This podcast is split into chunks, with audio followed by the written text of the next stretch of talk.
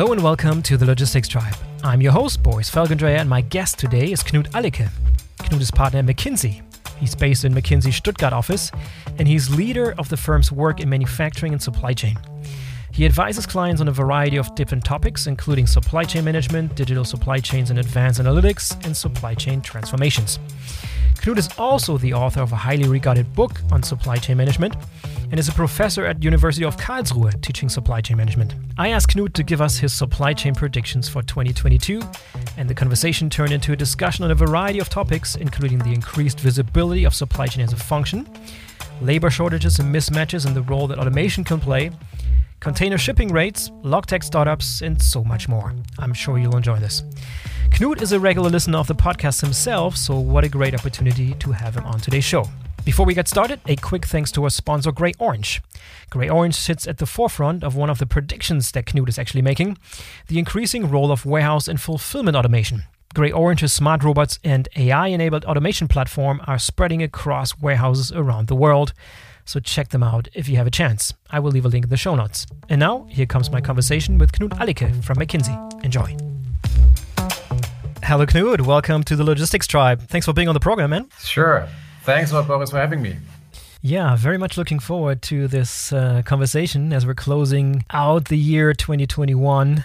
And uh, I want to engage in some predictions for the year 2022, which is just around the corner.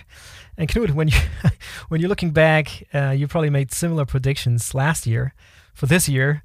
Uh, anything that sticks out where you were totally wrong, totally off, totally off the mark? Anything that sticks out to you? Uh, that, that's a very good question, and um, uh, I was probably not um, completely off. Um, but um, when we um, started to to also help our clients to to fight the um, the crisis, we expected uh, to see much more uh, nearshoring in the short term. Uh-huh. So everyone uh-huh. was talking about um, regionalization. Hey, supply chains will be only in the region, right? And then kind of recently, you even had uh, uh, Joe Biden asking in this executive order to analyze um, what what is the what is the exposure. So what, what I thought last year is what would be much more of a topic is that hey, we will kind of have um, companies coming back. Now, what we see this year, and um, talking to our clients, um, we did we did an interesting survey on this topic. Is that um, what they did is basically they um, they increase inventory. That is kind of the natural reaction that you have in, uh-huh. um, in, in in fighting a shortage. Hey, we need to increase inventory. With the semiconductors, that's not always possible because it's just short. Um, so here we have a we have a shift from nearshoring to inventory increase. Um, nevertheless, um, I'm still sure that in the next couple of years, we will see kind of um, a re-evaluation of the global footprints. And, um, and with this, we will have more regional for regional um, supply chains going forward. So, in other words, your your prediction was correct. You were just off by the year. You just have to postpone it by a year, shift it to this year, to the coming Let, year. Let's see. Let's see when it will happen. I'm sure it will happen. It did not happen last year. Yeah, awesome. So Knut, I uh, mentioned in my in my short intro before we started this conversation that you're a partner at McKinsey. Just fill us in a little bit, give a little bit more color of what you in particular do at McKinsey in the supply chain area. Yeah, so um, indeed, I'm a partner, and um, basically, I'm I'm a I'm one of these um, uh, guys who love supply chain, right? So that's what I did for the last 25 years. Before it and became fashionable, by the way. before it to like supply chain. exactly. And it's interesting that I that I worked before joining McKinsey. I worked in a today we call it a, a startup, a software company where we did help consumer electronics um, clients to improve their supply chain performance um, mm-hmm. with uh, with the software, right? And this is something where we back then um, did a lot of the cool stuff that is already that, that, that was possible back then that is um, done today. And we also did for the automotive industry one th- very interesting thing um, that was kind of the start of this whole risk and resilience, where um, they suffered um, from supply with of, of, of, leather leather hides for the um, for the cover of the of the in, inside of the mm-hmm. doors, and that was like in 2000 where we set up a system that would cover seven tiers of supply chains and um, with this create a transparency and an early warning system right very mm-hmm. interesting very innovative so this kind of kind of put me into supply chain and um, in mckinsey um, since uh, 2004 um, helping clients in improving planning physical flow organization, very interested in all digital topics. And since last year, um, I'm running with a, with a colleague from the US. I'm basically running our uh, global, let's say, COVID supply chain um, response team. The global COVID response team, supply chain response team. Yeah. How has um, supply chain as a function inside of McKinsey changed over the years? Has that gained in importance? Has it always been on the radar and an important topic, or how has that evolved? I'm curious. In McKinsey, it has evolved. So when when I started, we were a, a small group of uh, enthusiasts and uh, even nerds, I would say, um, uh-huh. and um, it's growing bigger and bigger and bigger um, because uh, our clients are asking more and more for that. Um, so we basically see what, what, what our clients need that we also um, see in McKinsey, right? And now it's a it's a sizable group of um, around about um, uh, 100 colleagues in, in, in Europe. We have the same in US and Asia. So um, I would say uh, every um, every time we have probably some five six hundred people working on supply chain topics, which yeah. is which is uh, quite interesting in all industries and all topics. Mm-hmm. Mm-hmm. And and to your to your point on increasing uh, importance, um, if if you think about um, the the predictions, supply chain has always been a, a bit of a nerdy topic, right? Um, it was not visible yep. for the board. Um, it was okay uh, if it works. It was not okay if there is some late deliveries, uh, if there's too much air freight, and so on. So it it, it was a, a, a topic that would not even qualify for um, making making a board member. Hmm. That's now changed since two years significantly, right? So we had a um, had multiple clients where we worked for to help them in improving their resilience. Where um, one, for example, um, talked about supply chain in his investor briefings. He never did talk about this before right? Mm. Um, and there's now there's also some analysis that um, there's much more companies doing exactly this. They mention supply chain as a topic, and now it's on us, right? All of us, to make sure that um, we also have the right story, right? So a, a lot of supply chain um, enthusiasts love to talk about, let's say, uh, truck utilization and so on, but we need to take uh, it kind of further and hey supply chain is what makes the world move right yeah i'm a little curious about the time frame when you say, well you know about two years ago this started to show up in investor calls and, and executives' radar, I mean, that coincided with COVID, right? So then the question becomes: Is this something where it's, of course, if you wouldn't have talked about supply chain in the in the last two years, you would have been completely off the mark. But on the other hand, you know, is this something where you know there's sort of this you know short memory when all this is all said and done, we're going back to normal, and supply chain logistics and everything related to that sort of disappears back in the back room and never be seen again until the next crisis. What's your prediction there? So my prediction is it, uh, it it's going to stay. Okay. Um, mm-hmm. We had, um, and it's interesting if you look back 10 years, we had Fukushima. Uh, it was also a major disruption. Um, and um, uh, people would also set up war rooms, right? So they would talk about resilience. Hey, we need to do something. We need to increase our strategic resilience. After six to nine months, roughly, um, this discussion stopped, right? Because the crisis was over, the mm. shortage was was solved.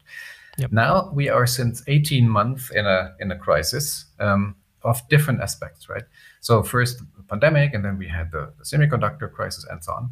So it's um, it's going to stay um, because it's now kind of embedded into uh, much more strategic discussions um, at our clients. So before you could see that, like 10 years ago, it was like, hey, short-term intervention, solve the issue, firefighting. That's what sometimes also supply chain people love to do. But now it's the question: Can we also redesign our, our products to be more resilient? Can we change the way we um, work with our customers? Can we do much more demand shaping? Can we do much more in terms of visibility of our multi-tier supply chain? And with this, um, it is kind of embedded in the overall resilience um, of a company. And it's also that investors ask for it, right? So similar, right. like for sustainability, we see, see also in resilience, we um, we see that investors ask for um, resilient supply chain. So we need to make sure that this is enabled, and that's um, why it will stay. Yeah, I remember a related discussion that probably happened, I want to say, five or six years ago, where there was big talk about suddenly supply chain management moving into the boardroom with chief supply chain officer roles, so CSCO roles. There was sort of a, a big hype for a while, but that then seemed to taper off. Is this something that has really materialized, or was this a, a, a false start and a false prediction of supply chain moving into the boardroom?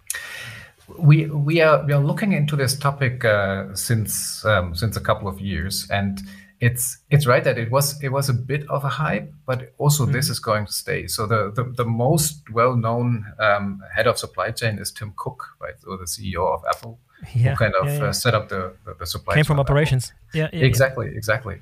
Um, and this is this is something where we see more and more um, um, people being, let's say, have even even if they're called a COO, they have a supply chain background, and with this they kind of embed supply chain thinking.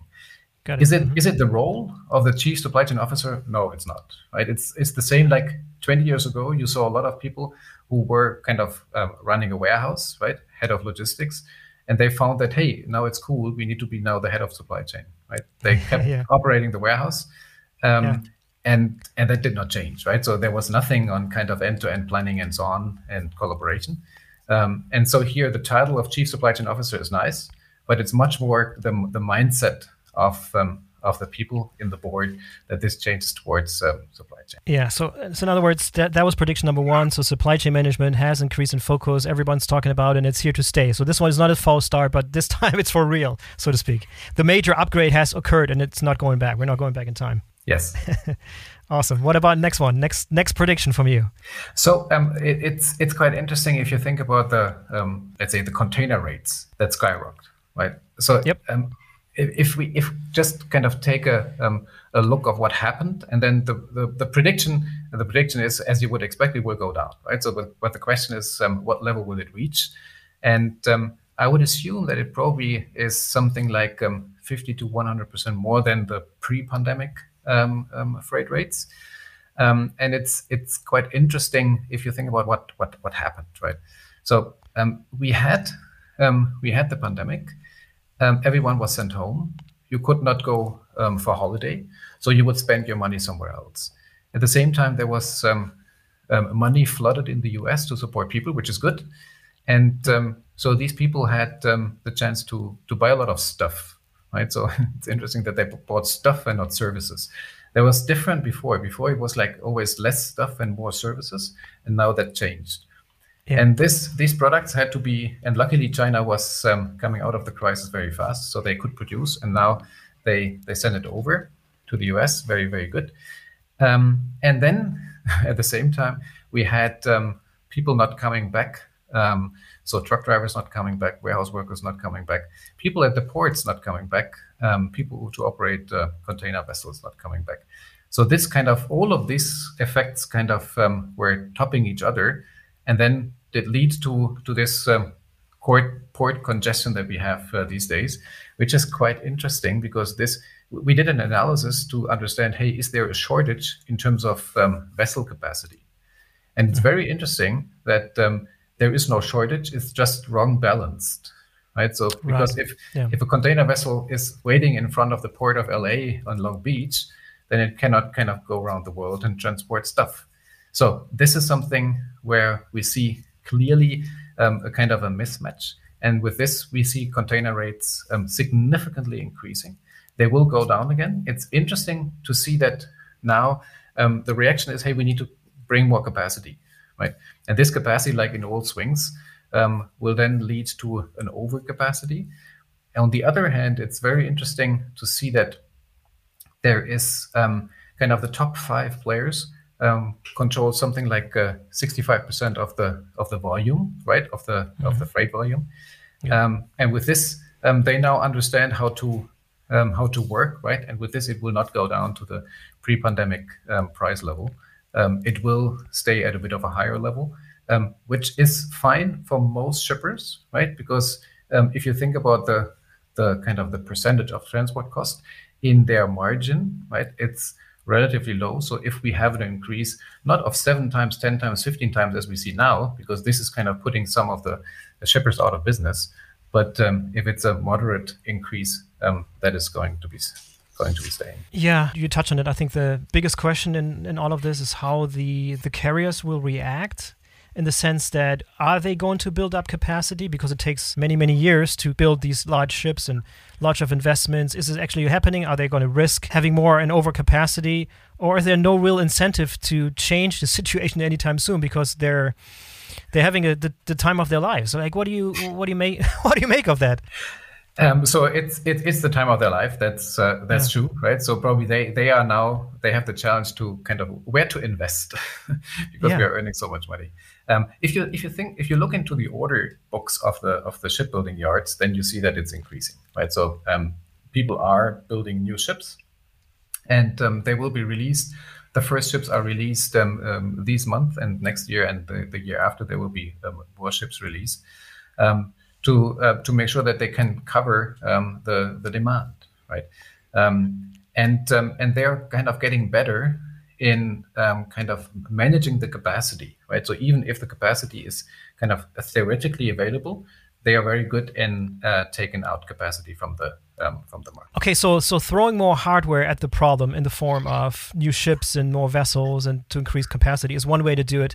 What I was hoping also to see is more investment on the technology side, so that the entire process of executing ocean freight becomes more digitized and more fluent and more able to to change more quickly. I mean, I think we all agree that it's it's sort of there's a lot of room for improvement when it comes to digitalization of the ocean freight industry. Do you see movement in that direction, or is it basically just solving the, the problem with known methods of, of building more ships, sort of without looking at technology? No, there. So there there is clearly also an increase in technology. Um, mm-hmm. If you if you look into the um, the startups um, that work in the in the logistics area, in the supply chain area, kind of creating more platforms, that is something where we clearly see um, a boost, a boost in terms of um, leveraging the the capacity much more, much smarter, right? And um, and with this, you don't need to solve it with uh, overcapacity that is then utilized only to a certain extent. Right. No, you can really, if you have this capacity available, then you also use it. So there is clearly um, more more to happen. Um, these startups, um, we did an analysis, and um, and that clearly showed that there is a, a lot of there's a lot of um, uh, venture capital available, right? And um, we will see some very interesting startups popping up in the next couple of years. Yeah, that's certainly very encouraging to see startups tackling that issue. But what about the carriers themselves? I mean, we just talked about that's a heyday. It's like they report record quarterly earnings and, and, annual earnings. Wouldn't it be smart for them to invest more in technology? What do you what would you re- recommend to them if you were to advise one of the large ocean carriers? What would you what would you tell them how to place their bets in terms of technology? They, I, think so. I think what, what, what happens is that they they also invest uh, definitely, right? So they mm-hmm. um, they uh, look into latest technology to to make sure that the, the vessels are more sustainable, but then also more, more utilized. So that will that will happen, and mm-hmm. um, and what they also do is they they look into kind of expanding a bit their scope, right? From kind of hey right. from port A to port B, that's nice, but well, why don't we then go one step beyond that? We say from um, customer A or from supplier A to customer B, right? So we kind of um, have more part of the value chain, uh, which helps everyone, right? Because there's a lot of, uh, honestly, there's a lot, still a lot of uh, kind of friction um, in the um, in the value chain. If you think about um, a, a multimodal uh, uh, transport, and this is something they um, they will um, look into and um, they will take kind of more ownership. Yeah, but if you take the, the point of view of the shipper, I think they, they wouldn't 100% agree that it's a good thing if, if the carriers own more parts of the of, of the supply chain or the operations. I would say it depends. Um, the, the, the shipper the shipper wants to have um, a reliable and predictable transport from, from A to B currently it is like um, if you think about tracking and tracing right? So you you you are you're going crazy because you need to kind of talk to so many different people um, and um, you only get an idea of hey now i'm here right? But you want to have a prediction on when are you um, going to be in my receiving area. So the expected time of arrival is what you what you're interested in. So now if someone um, and there is clearly startups that um, that claim to do yep. that uh, but if now the the, the, the big shipping company can provide more information, that is helpful, right? Do you want to, as a shipper, want to kind of put all your bets on, on one of these, or do you want to have two? Clearly, that's that's a discussion that the procurement guys will then have. Yeah. All right. That's um. there was an interesting discussion around freight rates and, and ocean freight. That's a big topic of this year. Interesting to see that you're expecting sort of a little bit of a leveling off, but not returning to pre-COVID price level, so to speak. Yeah. What's uh What's your next prediction? What's the next area we can tackle? So um, one one prediction is um, it's based on um, on the labor shortage or labor mismatch, um, and this is going into um, into I would say warehouse automation. Mm. So what we what we see is that so and, and you read it also in the press, right? So everyone thinks that hey, we don't have enough people to drive our trucks or to operate our warehouses, and this is we did an analysis in the in the US where we could clearly see that it's a combination of um, people kind of they they uh, receive enough um, support from the from the government that they do not immediately need to go back uh, to work. That's now changing in the last couple of months. But then there is a lot of um, people um, that decided to uh, to retire, to early retire. So there is um, currently there's um, there's a shortage of 4.7 million people, and that was uh, compared to before COVID. And that's quite interesting, right? Because it's a sizable number. And mm-hmm. um, a lot of these um, people um, work, uh, so a lot of them will also work in restaurants and so on, but uh, a lot of them also um, work in the logistics area. So what you see is you see kind of an increase of, um, of pay. Um, so, hey, we, we are paying more than uh, the warehouse across the, the street, but there's still a, a gap, right? And that is clearly something where um, the warehouse automation players, um, a lot of them are, are in Europe, um, have um, benefit a lot. So this is this is one reason, and the other reason is clearly in the pandemic we saw a lot more online, significant increase of um, of online sales. And um, if you think about how the a typical warehouse of an of an online player is operated, you also see quite a sizable automation technology in there. So yeah. If mm-hmm. if you if you think about the um, the the order books of the big players, um, they're full, right? Which is good. Um, they they hire they hire people, right? So they grow like uh, like crazy. Um, and um, we had a couple of discussions with clients where they where they plan to to either build a new warehouse, automate a new warehouse, or automate something that is existing. And um, you get quotes back that say, yeah, we can help you guys, no problem, in two years, three years, and four years.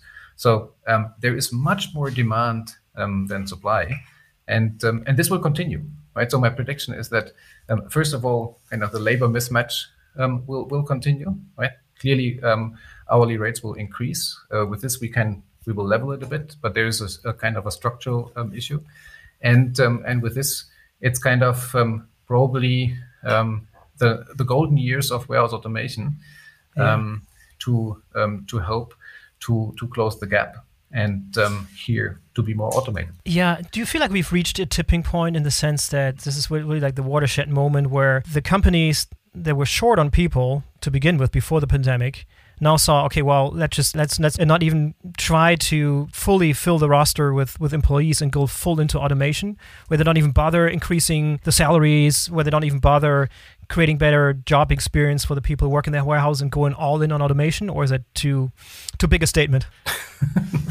I, I, think i think it was a mixed picture.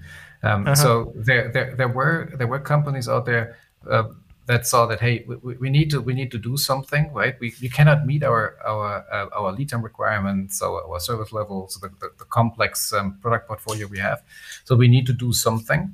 And then on top of this um, they had this labor shortage and uh, thought that hey uh, as we are anyhow investing in automation we can kind of um, boost this a bit and with this we can we can solve it um, still there is there is um, um, a shortage um, of the remaining labor because you will never have a 100% automated warehouse, right? And this is clearly where where these companies probably thought that hey, we, we don't need to think about increasing our um, our pay, but they're kind of reconsidering this now and and start to to also offer Um, offer better jobs. Yeah. On that note, with the with more and more automation showing up inside the fulfillment centers and warehouses and so forth do you see the the qualifications of the roles that are remaining in the warehouse? Are they going up? Are they going down? Are they staying the same? In other words, what roles is automation currently replacing, so to speak, that was previously handled by a human? Is it the low cost, the high cost, the high qualification, low qualification? Where does it fit? So if we if we if we look not only into the warehouse but kind of more also beyond the supply chain, we we, we have we have basically the whole spectrum. If we start mm-hmm. with the warehouse, then uh, if you think about um, what what you typically um, solve with automation is kind of moving from A to B, uh, kind of retrieving something and uh, and and picking, right? So this is kind of the the low qualification uh, jobs. These these um, these people um, kind of also in an automated system. If you do a pick by voice, if you have your terminal, so there, there is kind of um, a, a, need for increasing their qualification, but there is clearly then a lot of other um, highly qualified people uh, coming up, and this is also what often is not done properly in the analysis. You you have kind of an army of technicians that uh, sure that the, the system is working properly. And these people are kind of highly educated mechatronics, mechanical engineering, ele- electrical engineering um, people that really, really know how the system works. And in addition, um, and this is um, something that will also kind of be boosted in the next couple of years, the the role um, or the the importance of the of the software system is super super important. What we often see is that um, there is a, let's say you have an investment of 150 million euro, um, highly automated system. Um, it's sometimes shocking how basic the uh, the, the warehouse um, control system is, right? So it's mm-hmm. often it's mm-hmm. often kind of really programmed on the spot, right? So there is no kind of um, advanced technology. There's no microservices. There's nothing. So this is something where you can, uh, at the same time, significantly improve the performance of the warehouse, kind of in terms of output, in terms of reliability, um, and also in terms of workforce planning, right? So that is something that we will see in the right. future. Again, asking for much more high, higher, higher qualified um, um, um, people. And now, kind of switching over to the to the broader supply chain. If if we think here about um, order management, where we had people kind of keying in stuff, um, that is replaced then also by automation. It's kind of robotic process automation, is something that is around for a couple of years and um, will now be more and more used um, to replace, so to say, this um, low qualification job. And here again, you need to have someone, you need to have a technician in place that um, that is um, setting up this um, this software robot, and then also making sure that it's uh, always adapted and configured and improved. Right. Again, here you need to have uh, higher qualified people. Yeah, and going back to the situation inside the warehouse and fulfillment centers, I think the role of managing such a fulfillment center will evolve too, where it becomes a lot more technical, a lot more understanding of the software landscape, of the robotics landscape, and so forth. Whereas in the in the past, your job was here's my shelving system. I have to get my team ready and, and going and sort of manage. That's sort of my role. Now it's it's a completely different ballgame and sort of raises the bar on the people that run operations inside the fulfillment centers as well, right? I would fully agree. So you, you are from a from a the, the classical warehouse manager um, who um, in some some cases would um, would start as a as a picker, right, as a forklift driver. Yeah. Um, is is perfectly fine because you know your your operations inside out and and now you kind of um, have much more technology. so you need to know the, the technology. You need to know the, the systems behind that.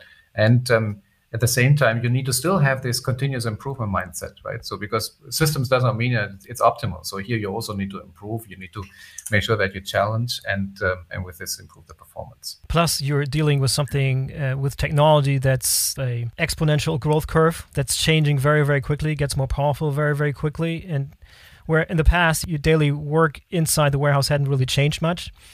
now it's it's changing quite a lot because it's sitting on the on the back of Moore's law, and a lot, of stuff shows up, gets better, gets quicker, gets cheaper. All of a sudden, things are happening in the warehouse. which exactly, which which is um, also a very interesting topic in terms of um, uh, the the learning organization, right? So we talk about this since years. So Peter Senge did even write a book many many years ago. Um, yep and, and, and this is what we see more and more required that every one of us uh, needs to be curious to explore new topics to understand new topics and understand how can we apply these topics in our daily daily work right? If you if kind of talking to to, to heads of supply chain heads of warehouses uh, or supervisors you you clearly see a difference where people are really interested kind of to push the boundaries right? And really question question question question. So in lean you call it the five whys right? So you really understand what's going wrong um, this is something that um, um, kind of qualifies you uh, to be much better in terms of improving the performance of your system than someone where you say that how uh, we, we did it in, in the same way since 10 years and we will continue to do that uh, for the next 20 years. That's yeah. clearly not the um, not the game of um, of these days. Yeah, makes sense. All right, moving on to the next big prediction of yours. What's pick pick the next one off your list? One one interesting uh, discussion or prediction is uh, around the uh, the role of inventory. If you think about um, what what happened over the last years, is inventory was was also always going down, right? Even with um, global supply chains, we had less and less inventory, and um, in in some industries like like the automotive industry, there were even concepts like um, just in time just in sequence even right? Where you have literally if you think about kind of seats or so which is kind of big from a volume perspective and it's, it's just impossible to kind of stock like one month of seats. Um, that you that you had these uh, seats just in time uh, just in sequence you delivered them and then they were they were assembled on the assembly line. Mm-hmm. so um, what happens now is um, in the in the crisis all industries that um, that had historically more inventory did better, right? Um, and um, so, to give you an example, the the, uh, the, the pharma industry, right, kind of historically um, much more inventory because, um, and, and, the reason is very simple: the the customers of a pharmaceutical company is um, is kind of everyone here, right? And uh, if you think about service level to the customer, is basically, hey, uh, you have your medicine available or not, right? And you don't want to have your medicine not available. That's why um, service level in the upper 99s um, is, is, is kind of common. That's why there was a lot of inventory, and um, they they managed the crisis much better because of um, of this safety cushion, so to say. Is it necessary for all industries? No, um, but it will be re-evaluated in terms of um, we see inventory more as kind of the guardian of resilience as one part. There's a lot of other stuff that you need to do, but it will be um, evaluated um, in, a, in a different way um, going forward. But of course, the other side of the medallion is a lot of inventory is expensive. so on the next investor call, and the CFO was going to ask uh, what your inventory levels are, and if you have too much, or if, if you have the wrong stuff inside your inventory. You have a lot, but it's not really meeting the season. You're you're in trouble. So uh, you're expecting a move back there too. I mean, those times will come again, right? Where it's not justifiable any longer to have tons and tons of inventory that's sitting around there, and it's just ruining your your balance sheet, right? I, I, I fully agree, and um, if if you if you let's say just flood your system with inventory, that is not very smart, right? So you need to make sure that you have the the, the right inventory at the right location, and we we still see a lot of companies where it's more like flooding, right? So fully agree that this this does not help. But to our earlier discussion, um, we will also see that um, investors will kind of put more emphasis on resilience we will see that boards will understand the importance of supply chain more and more, right? And one part is inventory, right? So this combination, um, um, with this combination, I'm I'm sure that we will have less push on just reducing inventory. We will still have investors that will push and say, hey, as low as possible, right? But then um, it's it's kind of the task of the of the supply chain guys to also show the, the implications of, hey, if we have less inventory, we might have a stock out, and that stock out might lead to le- bad service level, that might to have to, to lost sales. That means that if we ensure availability, we have top line growth, right? And this is what investors like to see, right? And not only the um, the cash that we have in inventory. Yeah, I also expect there to be a major push again for technology that lets you have a better visibility and better control of your inventory uh, because that's a, probably the next question that people will ask is tell me about the inventory levels. Why do we have that much? Where is it? Oftentimes the answer is we don't know right? For example inventory is in motion. Most companies have no idea from the time it's sent out from suppliers to when it arrives at, at the customer. That drive for finally getting complete visibility of your inventory and having better control over it allows you to work with lower levels of inventory to begin with right? So are you also ex- expecting a major push into technologies allow you to do that right? Yes Definitely, and uh, there was a, there was a saying kind of many many years ago. You wanna you wanna replace inventory with information, right? And this is this is key. If you if you know, um, so so inventory. If we step back, right? Inventory is used um, um, to make sure that you cover volatility, right? Volatility in demand and volatility in supply, um, and there's also some lot sizing uh, reasons for inventory. So if you have this volatility and you can predict it better, and you you have a, a, volatile demand and your your prediction is pretty good, you need to have less inventory. Same with supply, right? Um, nowadays, um, the if you look into the reliability of uh, the, the, the container vessels, it went down from kind of 80, 90s to now in the mid 20s. So that means that here you have uncertainty that you need to cover. Right? Mm. If this is something that you can predict, then you need to have less to um, to, to to cover. So um, more technology used, better predictions will clearly help us to reduce inventory. And here, um, again, very important is now to link everything um, together. What we often see is that um, inventory, let's say, is managed um, as uh, weeks of supply. Right? It's very simple. Everyone understands weeks of supply, days of supply. Mm-hmm. Unfortunately, is it it does not have an element of uh, variability. Right. So here we need to be also a bit more kind of um, scientific, so to say, to say, hey, let's do the proper calculation, and then for the management, it's perfectly fine to reconvert it into days of supply or weeks of supply. But let's first understand it.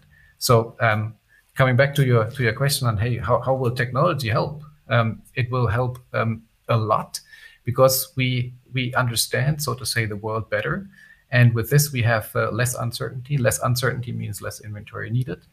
Um, to to to decouple. Yeah, makes sense.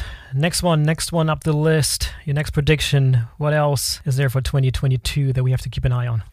So um, I, I think there. Um, so maybe maybe to uh, to combine uh, two two predictions or two final predictions. Mm-hmm. Um, I, I, I, would expect that um, we we see um, a, a, much larger need in uh, in talent in terms of managing our digital supply chain, mm-hmm. and we see at the same time that um, that uh, digitization is increasing significantly. So we, we clearly saw that everyone is, is digitizing, digitizing, but in the last 18 months, there was a boost, right? It's probably kind of the equivalent of five years that we saw in the last 18 months. Mm-hmm. Now we need to have people uh, to manage this. So there is talent necessary. And um, honestly, um, I'm, I'm, I'm, teaching myself uh, at the university, but um, um, often university teach the stuff that is not use, so useful in practice, right? So you have kind of super complex uh, lot sizing algorithms that no one uses in practice. So we need to develop the talent um, that's on all of us right? To coach our younger colleagues, to go to universities, to lecture, um, to be able to understand supply chain and to use also the digital backbone. And this is the second prediction um, that um, we will see um, software companies, existing software companies that provide solutions for for supply chain management um, and logistics management. They they have also a very good time. It's like the automation companies in hardware. In software, we also see order books are full. A lot of people are in investing. Um, and um, in addition to that, you will we, we, as we discussed already, we see the startups kind of um, popping up and, um, and coming up with very interesting solutions. So the the future will be kind of much more digital, and we need to have let's say the backbone, and we need to have the people um, to manage this. That's probably one of the most encouraging things I've seen over the years is the sort of personnel and the sort of talent and people that come in to the new logtech startup scene so people that previously wouldn't have bothered would have gone into totally different areas, into fintech or e-commerce, or worked at investment bankers, or for the large corporations now are flooding into logtech startups and creating some really, really cool, exciting stuff. And that's true for Germany too. You've probably followed the sort of logtech scene here in Germany and what's what's happened there in the last couple of years. It's amazing, right? Yes, exactly, exactly. So it, it feels like the, this this whole topic of logistics and supply chain is um, from a little bit of an old-fashioned box moving um, driving trucks it's kind of now um, elevated into a, a, pretty cool place to be um, and uh, a super important place to be to make sure that uh, that the economy works and that we are we are supplied with the stuff and that we will have our Christmas presents yeah. that we hopefully ordered on time and not uh, one day before and um, it's it's it's much more understood, right? And this is this is what I find super exciting for the next years. Yeah, and when you're teaching at university, you're talking to students. Do you get the sense that working in the area of logistics and supply chain has gotten sexier and more interesting over the years? So I can understand if somebody works for Sennder or Zencargo or what what have you, some some cool startup that's developing something exciting, but what about the traditional role inside of Procter & Gamble, Volkswagen, you name it, logistics supply chain roles? There have they gotten a better rep? Have they be, are they becoming more interesting to to talent? So uh, talent is clearly looking for the for the cool startups and the e-commerce companies, right? Because this is yep. kind of also where where the latest and greatest is applied and used. Um, but also, um, a, a, lot of um, my students still um, work um, in their internship or uh, look for jobs after after completing their masters. Um, they look for kind of the the traditional companies, so to say, because there is kind of the impact you can have in these companies to really boost is also uh, significant, right? A lot of these companies are not yet where the e-commerce companies are in terms of their tech backbone. So um, the the impact you might have is is still uh, is still very very high. So I would say it's a it's a mixed picture. If I look back like 15 years ago, it was kind of uh, the majority was going into the bigger companies, mm. um, but now it's probably 50-50. Um, I'm not so sure whether they really also kind of then join 50% of them join e-commerce companies, yeah. but at least that's that's what they find exciting and interesting. Um, but it's um, it's still exciting also with with uh, kind of the traditional companies. What about you guys at McKinsey? I mean, you're obviously known for working with a lot of multinational blue chip clients, large corporations, and so forth. Um, but have you also gotten involved with consulting and doing projects and working for small, fast rising, hot logtech startups, for example? Um, so it, it, it's it's not very well known, but it's kind of um, McKinsey ex McKinsey's is the is the biggest number of uh, of founders in in the startup space. Um, so that is not known. Uh, so in Europe, um, in in US, I don't know. So we have kind of uh, a lot of entrepreneurs that kind of leave McKinsey and then start their own company. So that's one thing. And, it should also be that it should also be the other way around that people come back to you and not only leave the door. exactly. So and, and they, they start to come back.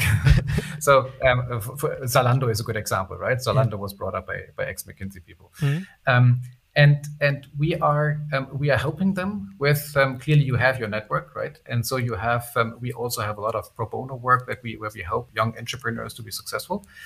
And then kind of growing we also help. We we even sometimes take equity to mm. to help them. So it's not that we have an incubator right? But with our network and um, with um, with our experience um, we clearly help the startup space to to grow but I, I would assume you're also clearly competing for talent. So someone that's a really high potential out of out of college, out of university, for example, or a couple years in that would have traditionally been a super hot target for McKinsey is now maybe thinking about joining the latest startup and as a founder team. Probably t- tough competition for you guys, right? It is. Yeah. It is. Um, so and um, if you if you look into McKinsey, we we clearly also changed a lot over the last um, the last couple of years. Kind of um, you need to pay attention to what the uh, the young talent wants, right? So much more flexible, um, much more kind of purposeful work, um, and um, honestly, there's still a lot of people who then still go to uh, join the startup. It's um, it's it's not easy.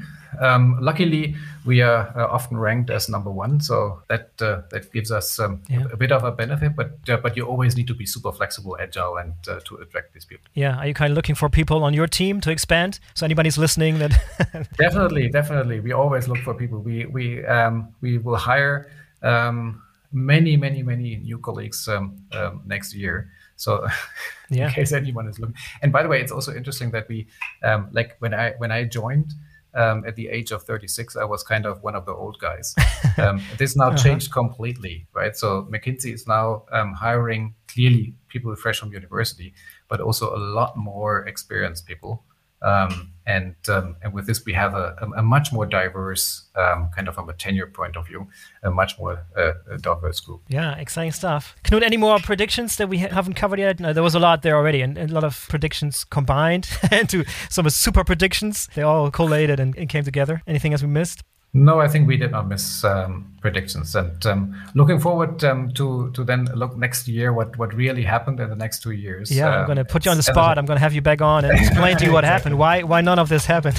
why none of the panned Exactly. Out? Fantastic. Exactly, exactly. Knut, this was exciting though. Thank you very much for your insights. Very much appreciated you coming on to the show. Fantastic. Thanks for your time, man. Super, super. Thanks. Until Thanks next time. having me. Bye bye. Definitely. Bye. All right, that was the Logistics Tribe podcast episode on Supply Chain Predictions 2022 with Knut Alicke from McKinsey. If you enjoyed today's show, please make sure you're subscribed so you don't miss any of the future episodes. 2022 will be a big year for the Logistics Tribe. More to come. Also, I included a few interesting links to publications and articles from McKinsey on the topic of supply chain into the show notes, so check them out if you have a chance. I'm Boris Felgendreher. Until next time.